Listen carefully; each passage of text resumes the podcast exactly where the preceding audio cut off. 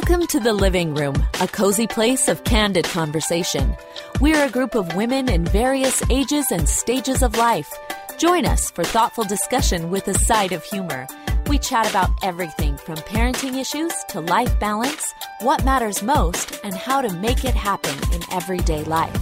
Settle in just to listen, or feel free to add your comments online at www.fromthelivingroom.com. And now, your hosts for today's show. Welcome to the living room. We are excited to have you here with us today, whatever you're doing, whether you're out taking a walk, whether you're working around the house, whether you're driving carpool or just taking some downtime. We're glad you've joined us. I'm Jody and I'm joined by Jana, Michelle, Heather. And today, this is going to be one of my absolute favorite topics, and um, it is called Grace Changes Everything.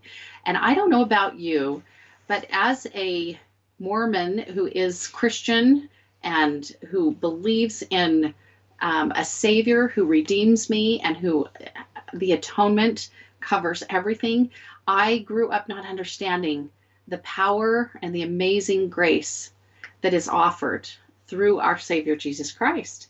And I think what grace has done for me is it's lessened my anxiety. Grace has transformed the way that I see my weaknesses. Grace has reclaimed my soul when I'm weary, and it has refocused my attention on things that matter most so that I can grow and develop as a human being and become the person that God wants me to be. I think grace is amazing. When we think of that beautiful song, Amazing Grace, I understand it so much better than I ever did. And it's kind of like I want to stand up on the mountaintop and say, Guess what? I had this amazing epiphany. And do you get it? And do you understand it? And I think I think as I've read the different books, um, as I as I think I've searched and as, as I'm writing my own book, um, I really do believe that there is more to grace than we give credit on a daily basis. And uh, I lived in the Bible Belt in Texas for about eight years, and I was around a lot of wonderful religious people who would question and say, "Well, Mormons don't really believe in grace." And I would say, "Well, sure we do. The grace is sufficient. To, You know, we totally believe in that." and um, and yet they lived redeemed. Does mm-hmm. that make sense? Yes. They just lived redeemed. Like um, there there was a, there wasn't as much fear or something hanging over their head. They were just they were free. And I as I studied this later in my life, and um, as I taught some religion classes, I started to focus on why I didn't live redeemed every day because of grace. What was holding me back? And so today our topic is grace changes everything. And the first question coming out of the gate is so what do you think of when you think of the word grace? And I'm going to lead you along through uh-huh. all of this, so don't feel like you have to know all the answers or whatever, but just what comes to mind. I mean, that grace makes up the difference. Okay. That grace is yeah. the difference maker. That whatever I can do, I do, and then there's a gap in between, and grace fills the gap.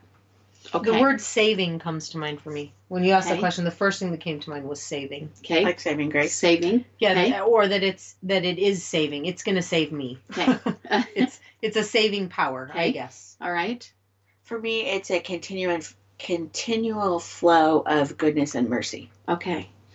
I love all of those, and I'm going to say they're all correct, and yet there's more to it. And it's not so much, and I'm going to pick on Michelle and say, I thought the same thing too, that it fills in the gaps. Because we've been taught, remember that bicycle story? It's like the little boy has, I don't know, 75 cents to buy the bicycle. And then his dad comes along and he pays the money so that he can have the bike, and that that's grace. Okay. Well, that's not grace. There is no gap there is no gap. It, it, it doesn't fill in this space, it is the space.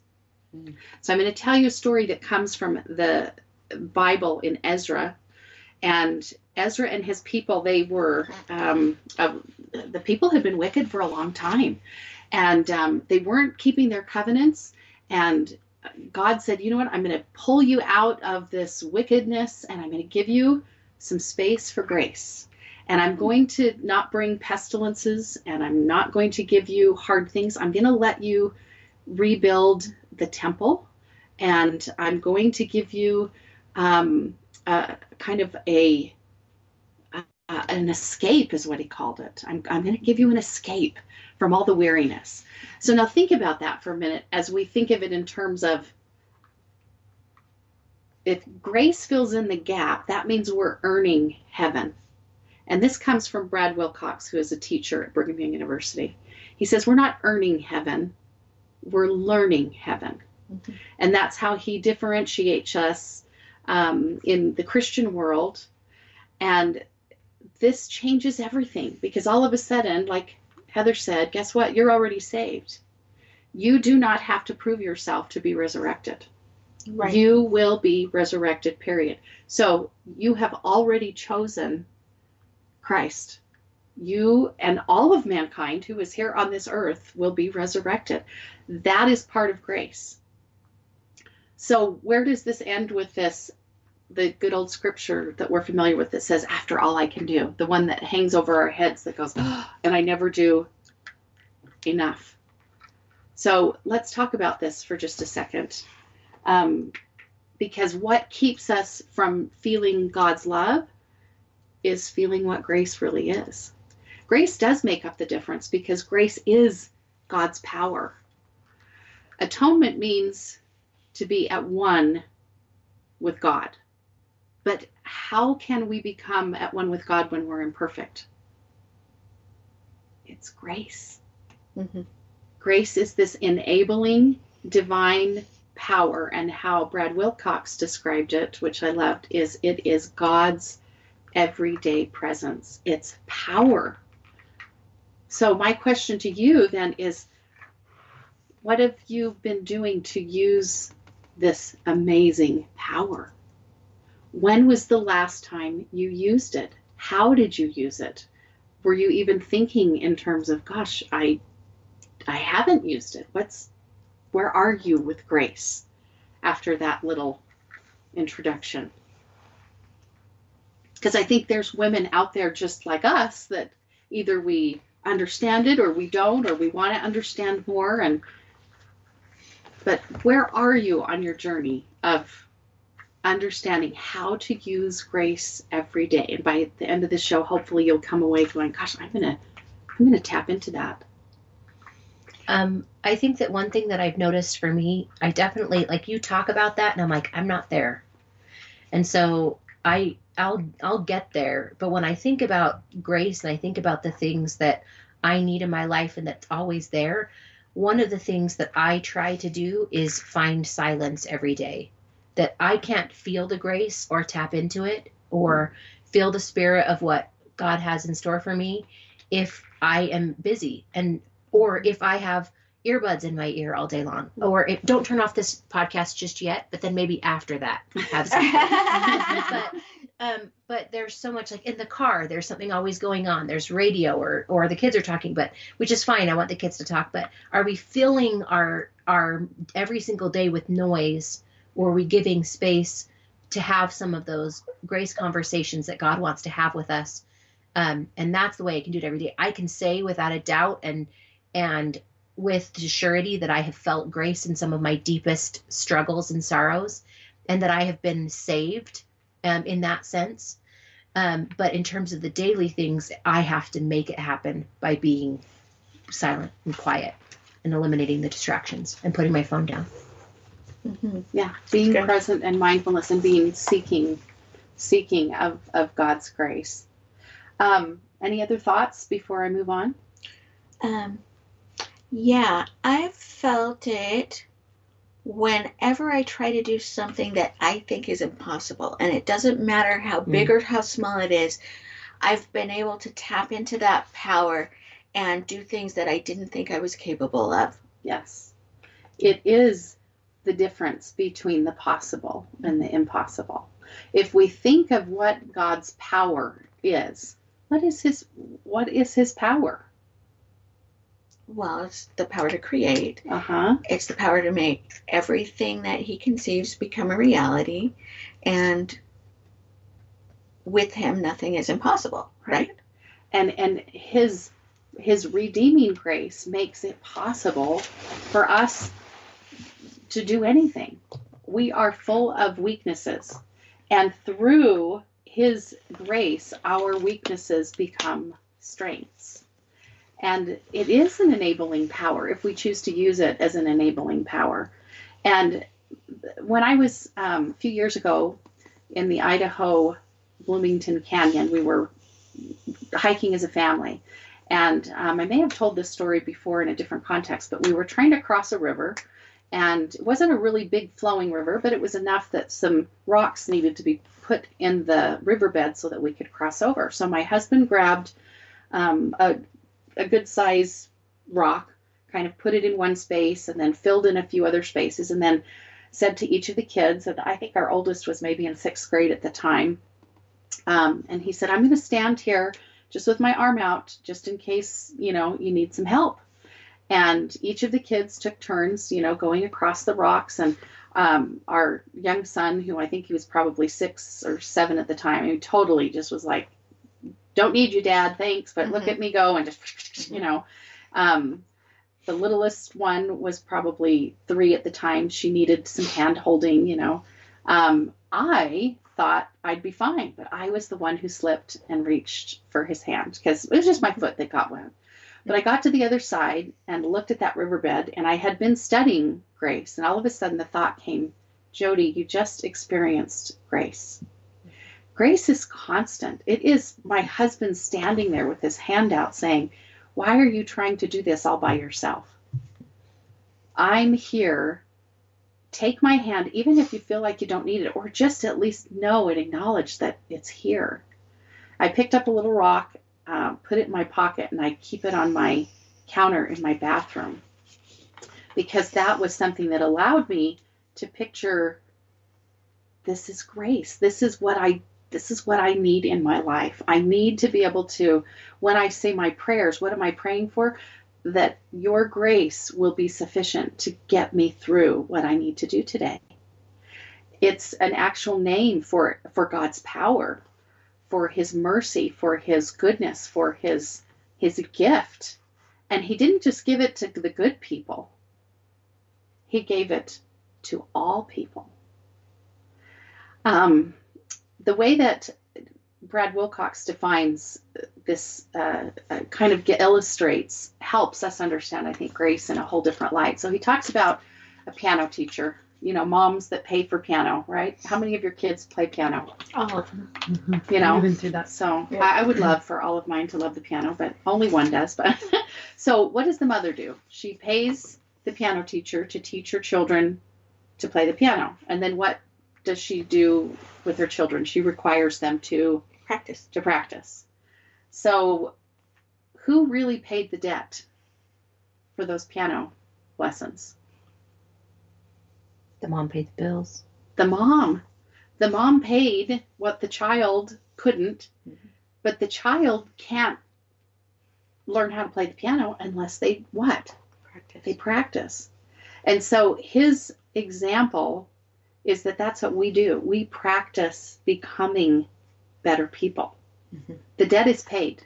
Christ redeemed us because he died on the cross and he atoned in Gethsemane. He atoned. He he felt everything. He took upon himself the entire world's sins and he atoned.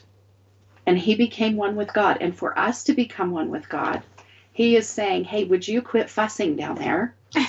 Would you quit thinking that you're not enough because I've already given you the path to bring you back to me?"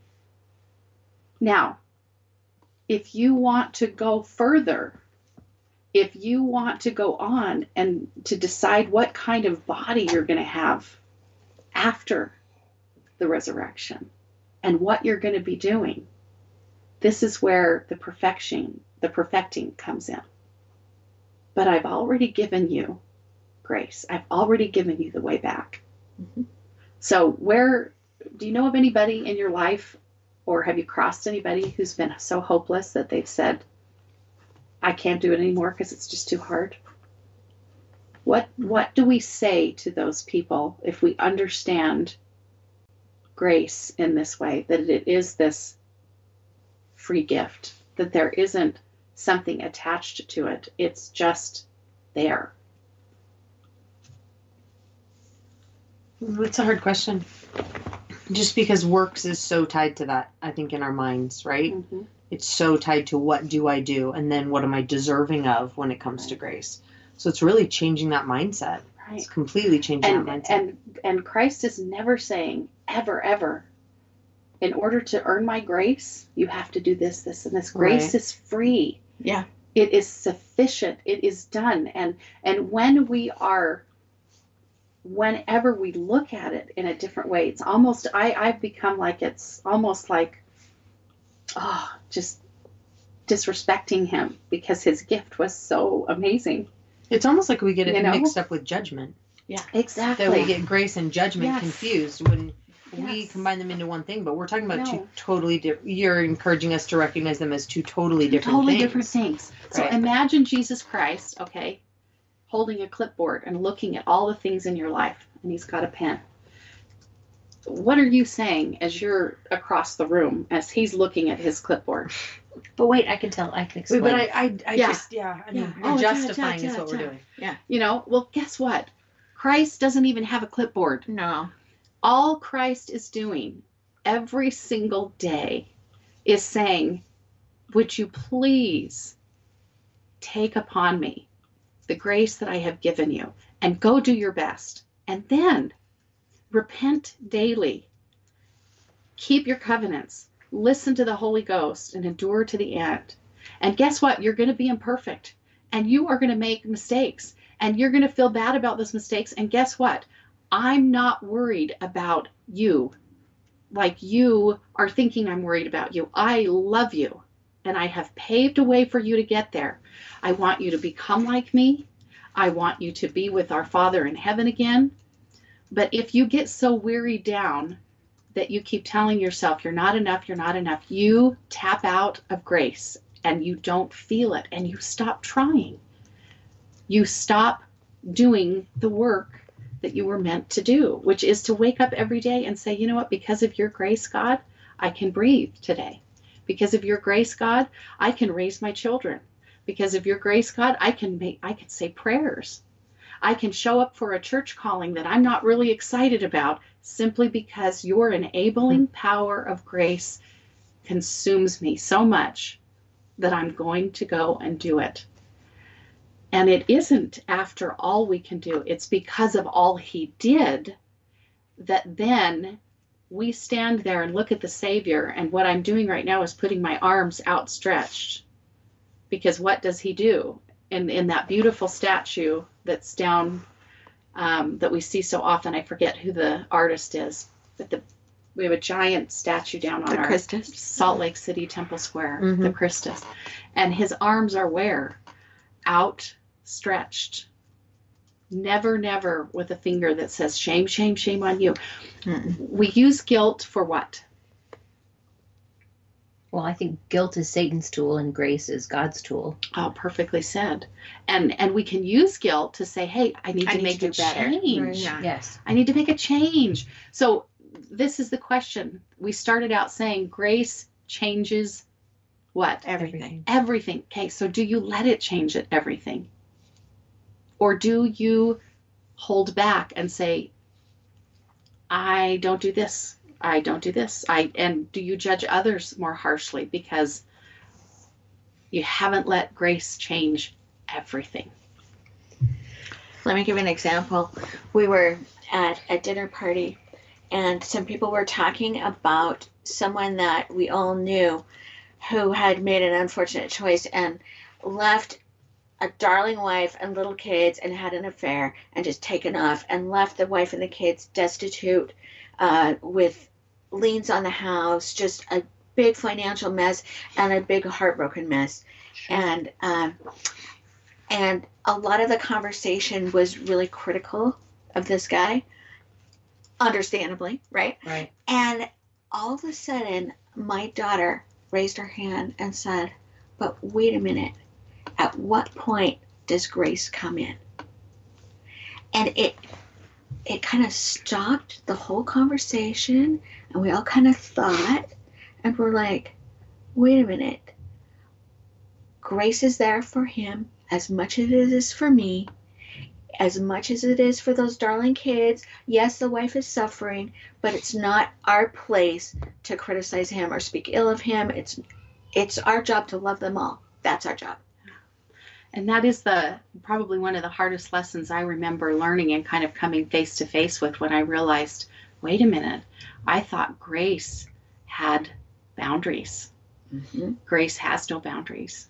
Grace is for the sinner and for the sinless, which there are no Mm-mm. sinless. Mm-mm. Um, and so it stretches us, it grows us, um, it challenges us to learn. Um, something from a book that I'd like to share with you just really quick says when drawing close to God does let's see when what drawing close to God does do is qualify us to obtain spiritual help in turning inevitable and universal experiences with suffering, temptation, and difficulty into learning and growth. So I want you to think of a child who who is struggling, um, who maybe has stepped outside of the bounds of of values and commandments. That child has every opportunity to take advantage of grace. It's our job as a parent to lead that child to feel that grace. Because what feeling that grace does is lead that child to the beautiful blessings of the fullness of the atonement. So, what's the difference between the atonement and grace? Well, I would say, are they different? Like, I think that the Spirit works for all of us, and grace works for all of us, and the atonement works for all of us. We have to choose into them. Mm-hmm. Right. So the atonement um, is there, but it does us nothing if we don't choose to use it in our lives. Just as grace would would be the same thing, but we have grace because of the atonement, because someone suffered for our sins and suffered for our sicknesses and our pains and our infirmities and and everything else in between. That's why we have grace, and so um, atonement was the act that made That's grace what I would say. possible. Uh-huh. And grace Yeah. is the result. Yeah. Um, something by Bruce C. Hafen says the great mediator asks for our repentance not because we must repay him in exchange for his paying our debt to justice. Sometimes we've heard that, haven't we? That we have we have to pay this debt back.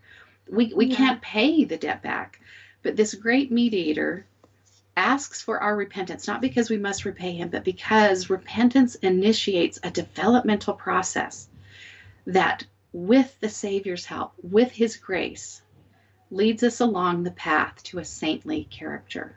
And I'm going to interject the word godly character. Mm-hmm. We Mhm. become more godly, more Christ like through the amazing transformation that grace offers us. And I think it's due for some time for us to just explore that a little bit and how we see it within our ourselves and in our families. I know it's helped me. I know it's changed me because it's helped me go from woe is me, look at all I have to do to wait a minute, I, I'm doing.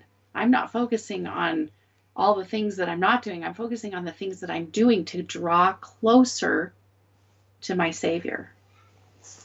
Well, if you look at the root word of repent, it means to turn and it means to change. Mhm. It Mhm. doesn't mean to flog yourself or anything like that. Right. That's what that's all he's asking us is to turn to him and to change. is to turn. Yeah. Yeah.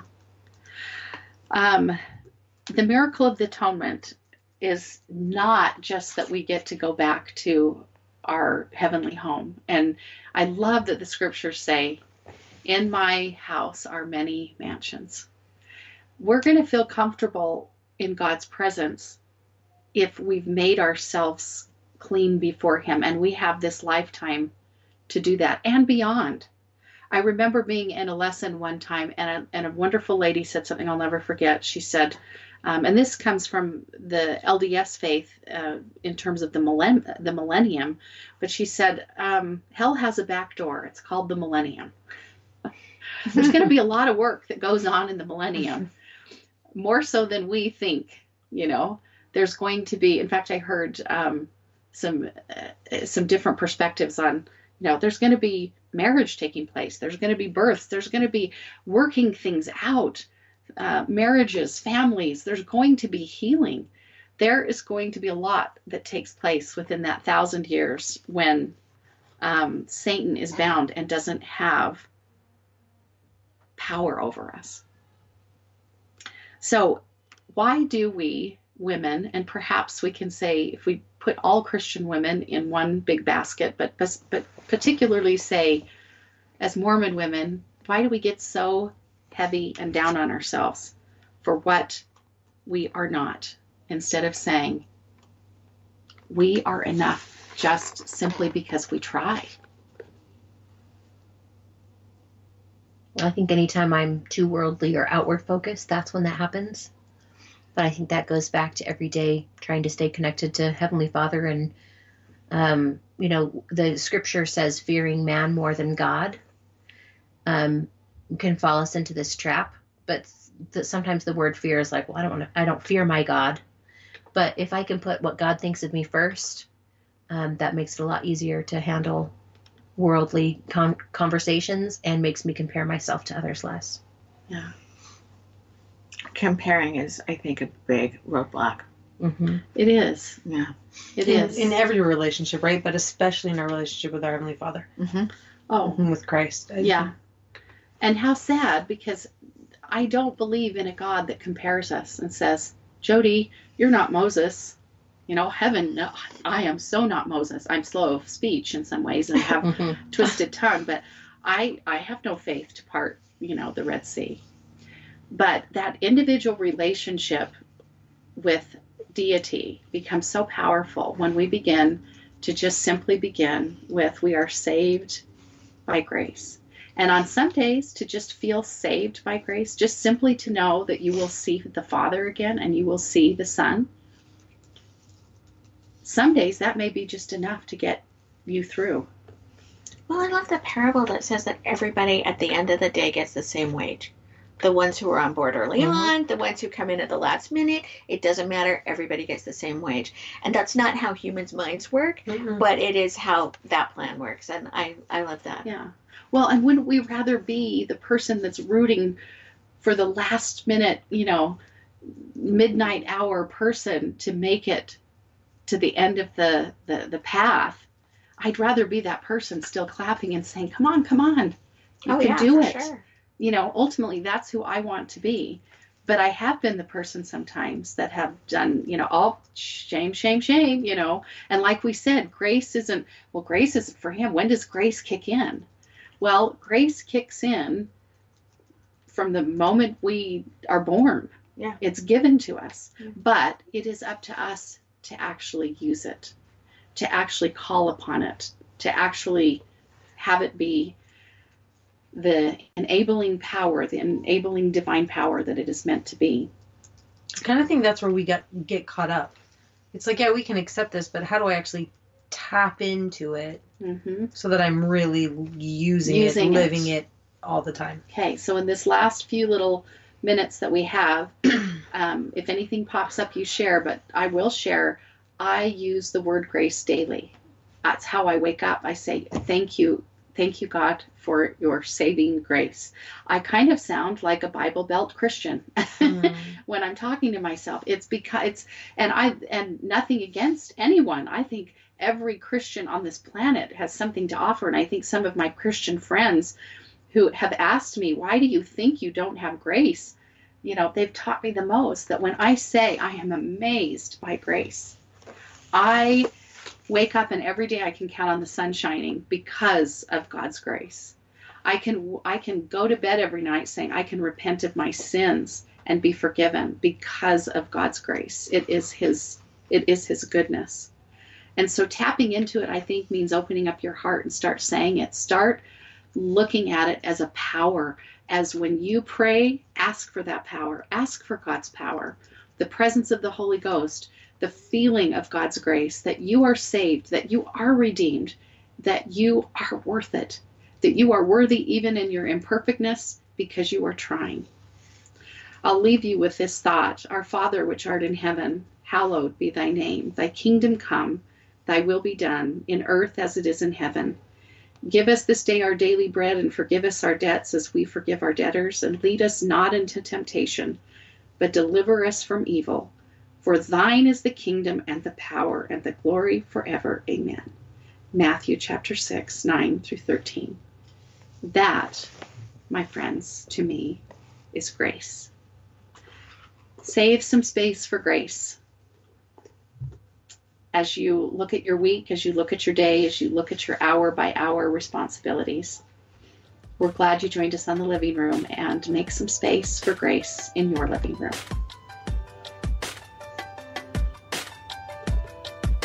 Thanks for coming to the living room. We hope you've enjoyed listening, laughing, and learning something new. Join us for our next show, and in the meantime, give yourself and those you love some living room.